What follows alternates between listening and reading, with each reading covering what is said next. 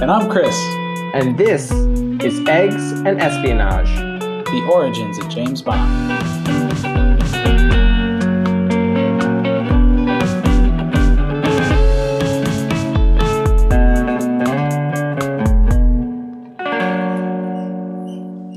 What, what's the dog's name? Carl. I'm gonna have to start crediting him on the podcast. I, I just went in the other room before we started and I cursed him out. I was like, listen up, you little fucking dog. You better stop squeaking that fucking toy. And he just looked at me, wagged his tail, and squeaked some more. I don't think he understands. He either doesn't understand or doesn't care what I'm saying. Sounds like, sounds like most people in your life, man. yeah, exactly. Just another student. Chapter 4. Do you want to let Carl read the summary? Yeah, Carl, you, re- you read. You read, Carl. Squeak, squeak, squeak. Chapter number four The Big Switchboard. After the FBI men leave with the small bomb, Bond wipes off the smoke on the wall and calls room service to clean up the broken glass. He finishes dressing and spends the morning on Fifth Avenue practicing his American cover. Once people stop noticing him, he decides he is ready. He eats lunch at Glory Fried Ham and Eggs, then meets Felix and Dexter at police headquarters, where they note the comings and goings of Mr. Big's yacht, the Secatur. It does business in St. Petersburg, Florida with Ouroboros Inc., delivering conch shells from Jamaica. When the FBI had eavesdropped on it, the ship's operator had been speaking voodoo. A police lieutenant offers to pull in Mr. Big on trumped up charges and beat him. Not because he's black, of course, but because he's a socialist. Felix sees the problem and waves him off. Do you want to start a race riot? he asks. It matters that Mr. Big is black. As they leave, Dexter gives them new orders to check out the yacht in Florida. They will leave the next day. It's not too soon for Bond, who's aching to be reunited with British style in Jamaica, but he wants to check out Harlem first. Dexter agrees, provided they don't cause too much trouble. After Bond and Leiter make up plans to meet in the King Cole bar of the St. Regis, Bond goes back to his room to take a nap. And as Bond naps, Harlem wakes. The tale flashes to a dimly lit operator's room where one of Mr. Big's henchmen, Whisper, waits. A light flashes on. It's the boss's line. Whisper receives orders to alert all eyes to the possibility of Leiter and Bond's arrival. He passes on their description and orders that they not be hurt. Later, Bond wakes, dresses smartly in the American fashion, except, of course, for his steel toed English loafers, which he hid from the FBI. He lovingly preps his pistol and considers and disregards using makeup to hide his scar. Then meets Leiter in the bar for an American gin martini. It tastes harsh, and Bond decides to exercise caution in his drinking. A first. Bond is thinking about the night ahead, its crass bars and possible dangers. He stares north through the rain as they wait for a bus and wonders about Mr. Big. You know, Mr. Big was the name of the love interest in Sex in the City. A lot of a lot of prep work going on in this in this chapter, right? Setting the scene for Bond's trip up to Harlem. Right. Especially because we've already established that his cover is blown. Cover's done. Yeah, we just came out of chapter three where a bomb went off in his room. If they wanted to annihilate him, they could have put a strong enough dynamite in there. And he would have died. They put in a little note, uh, and that's kind of where the chapter opens, right? So, so Dexter and his colleague leave. They take the bomb with them, I guess, to Examine the, the evidence. Bond rubs off some of the smoke marks on the wall. He's a, he's a good tenant. And then he rings So up the the- waiter and, Fle- as Fleming puts it, without explanation, told him to put the broken glass on his check and clear away the breakfast things. Then he takes his coat, hat, goes out on the street. But how awesome and casual is that? Like he's like he's like having this guy clean up the remnants of a bomb attack in his room along with the breakfast things. Yeah. Someone tried to murder me, and I finished breakfast. So can you clean up those uh those things together? Yeah. Sorry, I broke every glass in the room. Don't worry about why. Just put it on my bill. I know there's shards of glass sticking out of the wall. I tripped. Yeah, so he he gets out of the hotel. He goes on to Fifth Avenue. He wanders around shopping all morning. Does a little Um, window I- shopping, yeah. Basically, his whole point is to try to learn how to be an American, and he tries to mirror everyone's mannerisms. Because what better way than to walk up and down Fifth Avenue, in New York? You're gonna you're gonna get the Main Street vibe right there. Main Street vibe. Probably not a, an American to be found there, unless they're know, working. It's tourists and millionaires shopping. the hotel, as we know, he got some eggs and bacon there. But then he goes into his restaurant, Glory Fried Ham and Eggs, with the quote, The eggs we serve tomorrow are still in the hens. That's nice. But basically, his whole point is to go down to the NYPD and see what, what the New York Police Department have on this Mr. Big character. You know, when he's talking about Mr. Big, he says, uh, well, you want him to take him down to the tombs? We'll give him the works. The feds won't do it. We'd be glad to oblige. Right? I know. I love that. Beat- we'll just pull him in. We'll beat the shit out of him, and then Dexter chips in. Do you want a race riot? Objected Dexter sourly. If he wasn't sprung in half an hour by that black mouthpiece of his, those voodoo drums would start beating from here to the deep south. When they're full of that stuff, we all know what happens. Remember 35? 43? You'd have to call in the militia. It's such a testament to the rampant abuse of power, re- referring to two other giant race incidents. Yeah. But the New York police chief doesn't care. He's like, I'm going to pull in this black guy and beat the shit out of him for no legal reason. Uh, why not? Why don't we pull him in on tax evasion a misuse of the mails, parking in front of the hydrant or something? Right? Just, Which, you know, they meet up with the FBI down there, and but mostly they don't even look at anything in New York City. They're looking at like Florida concerns, like with his ship. because they got to make sure that Bond has an actual purpose for being here, which is the Jamaica connection. So I think that yeah, he's not really learning much new about Mr. Big, right? He got the briefing from M, gets the briefing from Dexter. Now the NYPD goes over, and he's kind of he's kind of frustrated that he's not learning anything new about this guy. Right. But he's got new orders. He's going to go down to Florida um, and check out the boat. Uh, Dexter does Um, give Bond some very good advice, advising him to uh, not get hurt. Yeah, I mean, and then they basically they set up the. They're just like they have like no real purpose for this, except they just want to like look Bond, at want, him. Bond wants to get a feel for the Harlem lifestyle, man. He wants to What and- it really comes down to is Fleming just wants to take you on a little magic carpet ride. to Harlem. Dexter warns Bond that there's no one up there to help you, right? So don't go stirring up trouble. This case isn't ripe until it is, and this is the big joke of the book, right? He says, Our policy with Mr. Big is live and let live. Bond looked quizzically at Captain Dexter, and he says, When I come up against a man like this one, I'll have another motto it's live and let die. That's so hacky, man. It is. And Um, Dexter shrugged his shoulders. Maybe. Maybe. But, you're, but you're under my orders here, Mr. Bond. I'll be glad if you accept that. So yeah, they that's it. They set up. They're gonna go. They're gonna go for like a ramp rumpus up um up in the Harlem area. Bond goes home to take a nap at the St. Regis. Leiter is gonna meet him at the King Cole Bar, which I took some look at. It's actually a beautiful cocktail bar still in operation in New York. Is it really? Oh yeah. Oh, It's- Well, the. St. Regis is still operation. Well, and that I King knew, Cole is is still. I, I did look up rooms at the St. Regis were like at the bottom end, 850 a night. That's Um, but there's some great, great descriptions of the cab. Climbs into the overheated tin box reeking of last week's cigar smoke.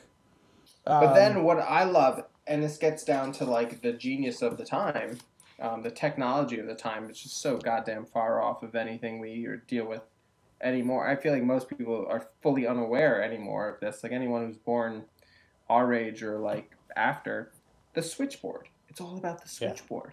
Right? Mr. Big owns his own switchboard. That means he has like control of like all these phones. Like Yeah. like all the communication in Harlem is linked through his network. So he has his own guys running a switchboard right. so he can listen in on everything.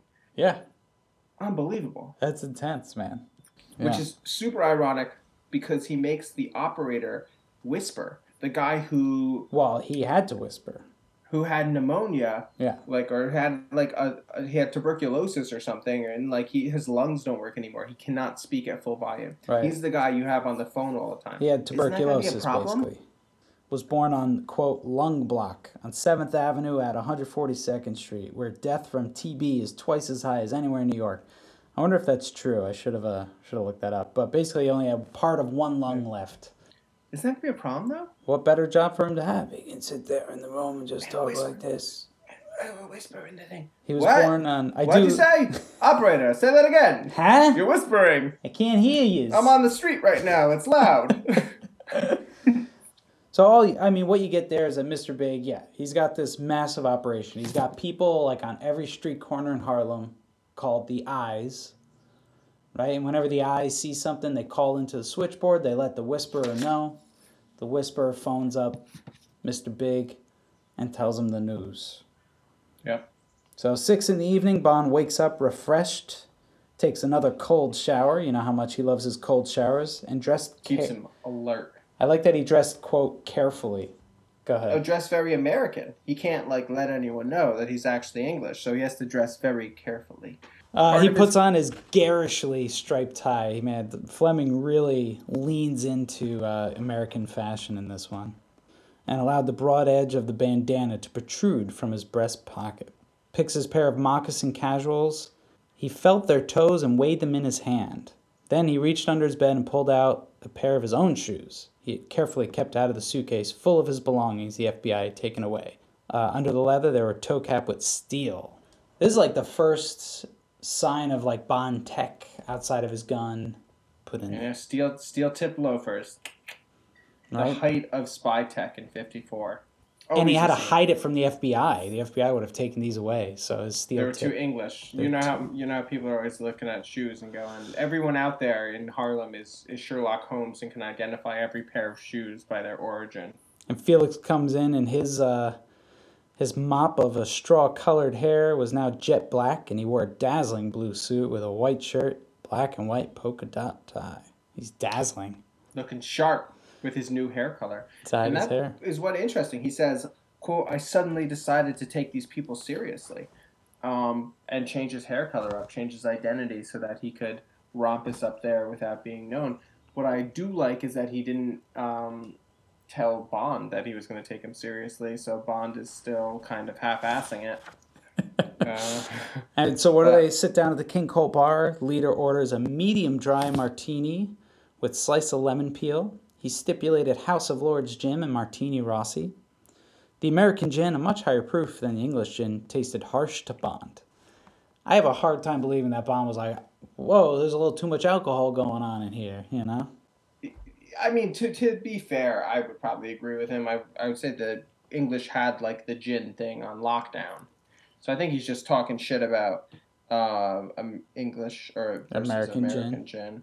But Bond reflects, probably for the only time he's ever reflected, that he would have to be careful what he drank this evening. Yeah, that's true. That's that's not a common sentiment for for this character. And so that what's great is that Leiter gets a drink in him, and he starts in with that old school Texas style racism. You know, I'm just gonna read the whole thing, Go and then I'm it. just gonna curse a little bit. Um, we'll have to keep on our toes where we're going," said Felix Leiter, echoing his thoughts, Bond's thoughts. Harlem's a bit of a jungle these days. People don't go up there anymore like they used to. Before the war, at the end of an evening, one used to go up to Harlem just as one goes to Montmartre in Paris. They were glad to take one's money. One used to go to the Savoy Ballroom and watch the dancing. Perhaps pick up a high yaller and risk the doctor bills afterwards. Now that's all changed. Harlem doesn't like being stared at anymore. Um, so I'm gonna stop there. What what is like- a high yaller? What is a high yaller? Right, that is the straight like. I'm gonna break it down for you. High yaller means it comes from like an old school word. It means half yellow, Oh, Um, jeez. and so it's a mulatto. Like I'm gonna go pick up a light skinned black girl, but since all black girls are disease ridden, you're gonna get the doctor bills afterwards. Like that. That's more or less what he's saying. Right, and we'd like to specify we're we're being ironic there. We're not. I'm just reading Leiter's, I'm reading into Leiter's words. Absolutely. and we haven't even finished the paragraph.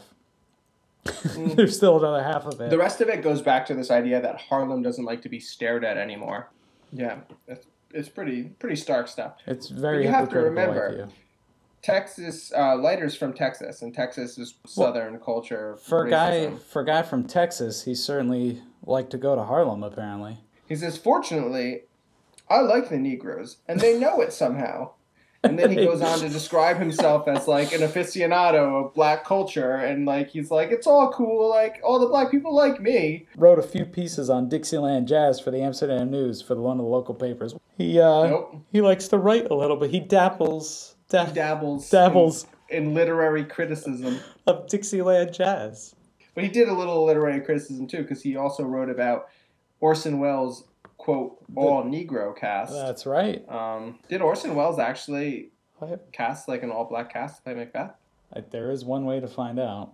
We could do Oh, the can't go to the eggs and espionage extensive research. I don't even know if you can probably put this line in better context, but he ends that tirade with, uh, and I admire the way they're getting on in the world, though God knows I can't see the end of it. What the fuck does that even mean? And then what do you mean I can't see the end? Can't see the end of what? The way they're getting on in the world? And then, of course, they pay their check, and Leader says, Of course, there are some bad ones, some of the worst anywhere. Harlem's the capital of the Negro world. In any half a million people of any race, you'll get plenty of was stinkeroos. Stinkeroos. Call them that's a cute term. stinkeroos. So anyway, they get on a bus on Fifth Avenue. and Bond felt strong and compact and confident. The evening awaited him to be opened and read, page by page, word by word. And then, chapter five, dude. I know. So this is where you get to that point in any reading. I read with my students. I read books like um, To Kill a Mockingbird, right? And I read Roll of Thunder, Hear My Cry. And those books are about old school Southern style, you know, post Reconstruction racism. And when you get into that, like, you do not escape the N word. It is everywhere. So when Mildred Taylor writes "Roll of Thunder, Hear My Cry," like she writes the N word. Um, when when Harper Lee writes "To Kill a Mockingbird," she writes the N word. I mean, that's how people spoke in that time and place. Doesn't make it easy to read aloud the words that you you know ever, but I think it's important that if you're reading from a text, you you read the words. The name Preamble, of the chapter, chapter five is literally called "Nigger Heaven." Nigger Heaven. That's what Ian Fleming wrote. That's what he's calling Harlem. So it's kind of it's offensive in not only just using the M word, but calling I it heaven as if this idea that it's a utopia of that that they all wanted to be in it. If it was a utopia, it was you know not by choice that they made it one. It was by Correct. By dealing, and like so much of the black experience in America is dealing with the making the best out of what what you can. And um, just- unfortunately, Just to keep prefacing this ch- this chapter, similar to like how Mark Twain used to write in to create his characters and would use. So there's a lot of writing in a way that's supposed to mimic how how one might talk were they uh, African American. right and i've been thinking a lot about that because it's it's a perspective thing right it's like a power thing to say you sound weird Yeah, this is how you sound and it's weird your words are wrong and they're mispronounced and Right. they sound like this but my words i'm just going to write the way the english language I'm gonna write written. grammatical right. standard grammatical english British but English. both of them sound goddamn hella different Right. you got Texas and I don't even know. England has Some like Chelsea- 47 Chelsea, recognized London, dialects. right. Like so who knows what Bond's like actual one is. Like Right. grew up in like he went to like Eton, so it's definitely an upper crust one. But then you have the southern draw and both of them are written the same. and of Yeah. course, when they go up to Harlem, Everybody sounds like Everybody sounds different. caricature. Um, I think it's also good to just throw in the preamble that there are words in this, you know, in this book that like Negro is used commonly, very common. and nigger is used sometimes. And when those words are, are when we say them, like it is direct quotes. Chapter 5 Nigger Heaven. Uptown at a bus stop on the corner of 5th and Cathedral, three bored, wet black men are still on the watch. Yo, next Fatso, said one as the northbound bus sighs to a stop in the rain. I'm tired, he replies, nonetheless boarding the bus, immediately alert to the two white men. Fatso sits behind Bond and Leiter, casually examining them in the window reflection.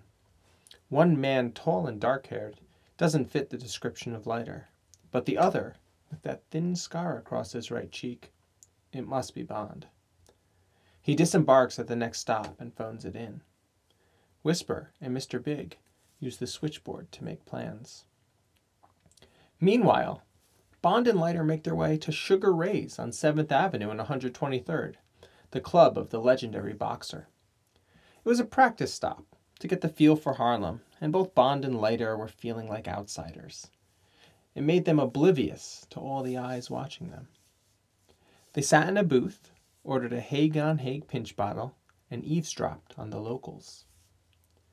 Bond declares that he's got the gist of the Harlem accent and notes that black people have the same interests as everybody else sex. Later, humble brags that he understands the scene in Harlem a little better and that black people do love him. They pay the check and ask about Mr. Big, but the waiter refuses to say a word. Next, they go out into the hostile cold and receive nasty stares. Walking up the avenue, the Bond notices the local economy thrives on beauticians, haberdashers, and a few very specific bookshops, not to mention the occasional occult vendor. They choose a place called Ma Frazier's further up the avenue for dinner. Leiter says it's the best in Harlem. Again, the waiter, the waiter won't talk about Mr. Big, so they depart. Afterwards, they hit the Savoy Ballroom, where loud jazz plays and beautiful women dance. Bond is enraptured, and Leiter needs to pull them away. Then they hit Yeah Man on 7th before heading over to Mr. Big's strip club, the Boneyard, where a $200 tip finally reveals Mr. Big would be that evening. As Bond and Leiter head towards the club, Mr. Big phones ahead with their reservation. They're to be given table Z and very special treatment. Nicely done. The eyes, Mr. Big's henchmen are waiting and watching. For for all their worth, he doesn't recognize Leader, right? The the black hair throws No, him because off. Leader changed his hair. Yeah. like because he was going to take them seriously and bond like he didn't say anything to bond so But it- bond has that thin scar across his face that which, of which, course how would he have covered that anyway? Cover girl oh, they actually talked about it in chapter he's like we were experimenting with makeup but like ah i'm not going to try that hard And apparently, it's such a big scar. He sees it in just the glass, right? It's like the reflection in the glass. He's sitting on the bus. yeah exactly and then they call it in and mr big's got it like five minutes after they enter harlem Calls him the limey with the scar. Got a friend with him, but he don't seem to fit the dope on the other two. that nonsense aside what's cool though is that they go to sugar ray's and sugar ray's the sugar ray robinson was a heavyweight champion boxer That's right. And when he retired from boxing, he opened a club in Harlem, and like it's actually part of the Harlem Renaissance. And it lasted for, but I, I don't remember when it closed down, but it lasted for a bunch of years, and it's actually seemed like a, a pretty awesome establishment. And I think Fleming just wanted to name drop a little bit there. Oh, for sure. Well, to Fleming's credit, he uses a lot of actual places. Right? Like And it was almost like, like almost like he's trying to prove how well he knows New York in this novel. exactly like this is Harlem history. So he goes up to Sugar Ray's, and they order Hagen Haig pinch Hagen bottle, Haig, which which that was like the type of bottle that they served this this scotch in, or they delivered the scotch in before 1954. It's actually how they date Hagen Haig bottles. oh, interesting. The pinch bottle was a pre 1954 bottle, and then after 54 they switched over. So it's And Bond like the reflects once again, truth.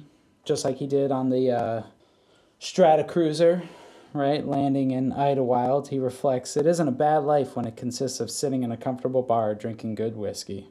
heyo. But then Leader says, How do you like this corner of the jungle?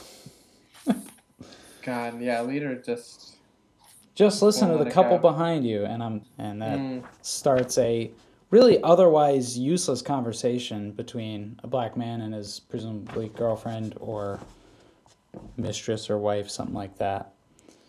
They don't kind say of nonsensical conversation you could have but at any bar anywhere between anybody but was- it just seems more pointed in this situation. it i i mean if if i'm giving fleming the benefit of the doubt it's just further to kind of explain the scene maybe to those readers who've never been to harlem or potentially have never even interacted with someone of african descent right maybe he's just further trying but otherwise it doesn't really move the story along it's Right. just like three pages of these two people talking in you know uh, And let's take this moment to remember that while England condemned slavery in its own uh, national boundaries very early on, Mhm. the English economy profited enormously from the transatlantic slave trade. correct they Um, started it in the first place Here's what pisses me off in this bullshit. So Fleming's talking about Bond noting the um. So it's this you know this well dressed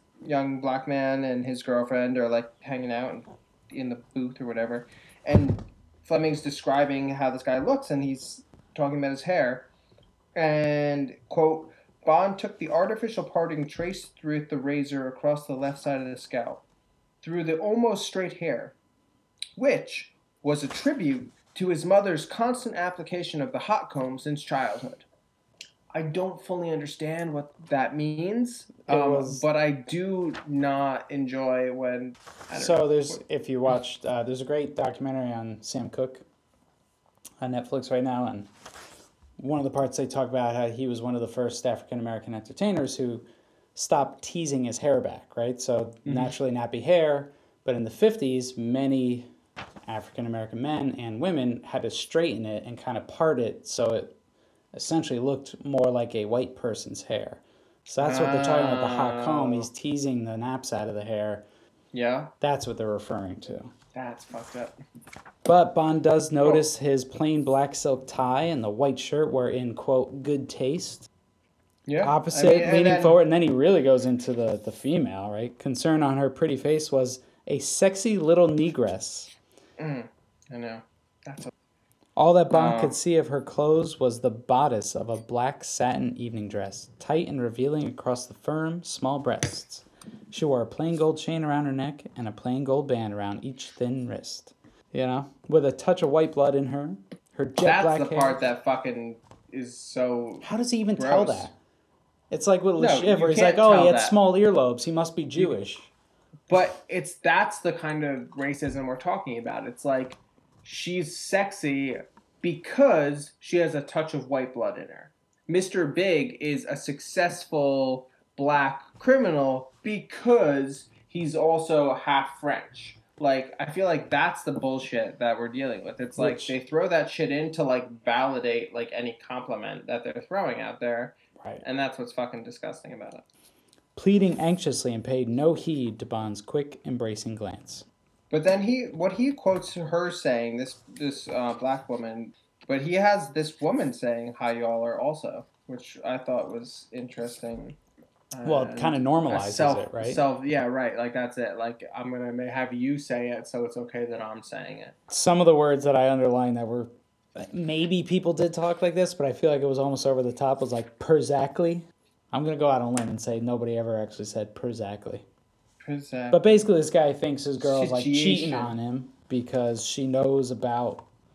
Right? Doesn't like she knows the maitre d at some place and he lets her in. Mm. So this guy assumes that. Yeah. he's che- she's cheating on him. which could be anybody's fucking petty bullshit. Like so, Exactly. whatever. It just And then he threatens to combined beat her with all if, this- if he threatens to beat her if she flirts with the maitre d at all. So he's like, "Fine, we'll go.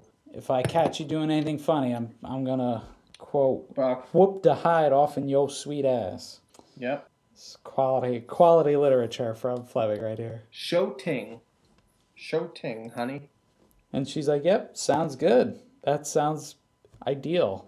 No, she said Show Ting. He wrote Show Ting. So that's the rant about language. Let's not talk about language anymore because we've ranted on that for like quite And Bond. Yeah, so and Bond so they finish finally their gets drinks, down to it. and Bond's like, "Hey, by the way, the night's on me, leader, because I brought three hundred bucks, which is roughly, which is like around $100. three thousand, three thousand dollars in today's money. No big deal. We gave you ten grand to spend. Yep. And then they try to ask the waiter at, at Sugar Ray's um, about Mr. Big, and the dude's terrified. His first response: "I got a wife and kids, boss." Yeah, right. So, you know, Mr. Big's got everyone terrified because he's just straight murdering people, leading by murder. well, it's hard to not talk about race and racism in this chapter, but I guess they leave the place and you know they walk past a couple people and and Bond's reflecting and it says Bond suddenly felt the force of what Leiter had told him. They were trespassing. They just weren't wanted. Bond felt the uneasiness that he had known so well during the war when he had been working for a time behind enemy lines. I circled like three times they just weren't wanted because it's imagine how every African American person must have felt everywhere outside of Harlem, right? When they're walking through places that says like you're not even allowed in here and stuff like this. Yeah. So for Bond to even sit there and be like, boy, this feels uncomfortable. Because of your hatred. Exactly. And ignorance. Because you went to Eton based on your family's fortune that they made when they were transporting Africa to America. Of course you're trespassing, you piece of shit. yeah. um, so anyway, they walk so- up the avenue to Ma Frazier's. They go to Ma Frazier's. Ma Frazier's is like straight up soul food. Was that a real Um, place? I don't. It doesn't look like it. It wasn't. I looked it up already, and it didn't seem like it was a real place. So he's just grabbing a random thing that sounds like a soul food place, calling it the best in Harlem. Then they're eating some food there and moving on to the rest was- of their night. Bond was struck by the number of barber saloons and beauticians. Right. That's the thing. Right. They pass a bookstore. Seven keys to power. I meant to look up if that book exists. But what they what he says about the bookstore is telling also is that it's all educational literature, quote, how to learn this, how to do that, and comics, which I find very strange. Seven And- Keys to and- Power. Claremont or Lewis de Claremont. hmm It's and that's the other part is the occult. You know, he's attributing that black culture is more keen on the occult and voodoo. That's an essential element of this book. He's saying Mr. Big has has coalesced his power in Harlem by saying he is the Baron Samedi uh, right. voodoo lore, when Which- in fact he coalesced his power by murdering everybody. It did not matter what Mr. Big said because he was murdering everybody. He could say he was the fucking king of the lollipop guild and been murdering everybody, and they would have all been afraid of the lollipop Exactly. guild. Like that's the thing. It's like the murder. It's not the voodoo. That's really the scary part. Bond Bond compares it to the Celts, but argues that one can almost hear the drums in Harlem. So, but anyway, they get to Ma Frazier's, which was a quote cheerful contrast to the bitter streets. They had an excellent meal of little neck clams and fried chicken Maryland with bacon and sweet corn. Soul Food Central here, right? Uh, we gotta have it, said Leiter. It's the national dish. Yep. They go to the Savoy Ballroom after dinner, have a scotch soda. So it's got to be like 10 at night by now, right? Yeah. Well, I mean, when They've they two finally drinks, get into dinner. Mr. Big's thing, it's after midnight. So Yeah. yeah. So they go to the Savoy Ballroom to watch dance and jazz. They right. Uh, and to to Fleming's credit, he does uh, he's correct in saying that the likes of Duke Ellington, Louis Armstrong, Cab Calloway, Fletcher Henderson, all these people used to the Savoy Ballroom was their home. Fletcher Henderson was the house orchestra, I think, for a number of years. mhm. And Bond found many of the girls very beautiful. Mhm. But they say we better get out of here. We'll miss out on Small's Paradise. They go to they go to Yeah Man on Seventh, which Correct. is invented. Um, and then they go up to Mr. Big's joint, the Boneyard. The Boneyard, which it costs Leiter 20 bucks, which is around 200 in today's dollars to find that out, where Mr. Big would be tonight. Small place on Lenox Avenue, quite close to his headquarters. Hottest strip in town, a girl called Gigi Sumatra. Yeah, so they they go through. They just basically finish out the chapter bar crawling. Um, they get a call at the boneyard from Mr. Big, and he tells them to set up table Z for them. At the Boneyard says, hey, lights out at the end of Gigi's act. And he says, yes, yes, sir, boss, with alacrity. What is alacrity? You know, quick. Yeah, yeah, yes, sir, boss. Like he's like, whoa. I I love Bond. Uh, Fleming does have a way of ending his chapters that I think is is always quite nice. So the last sentence says, "The other call was to four men who were playing craps in the basement. It was a long call and very detailed."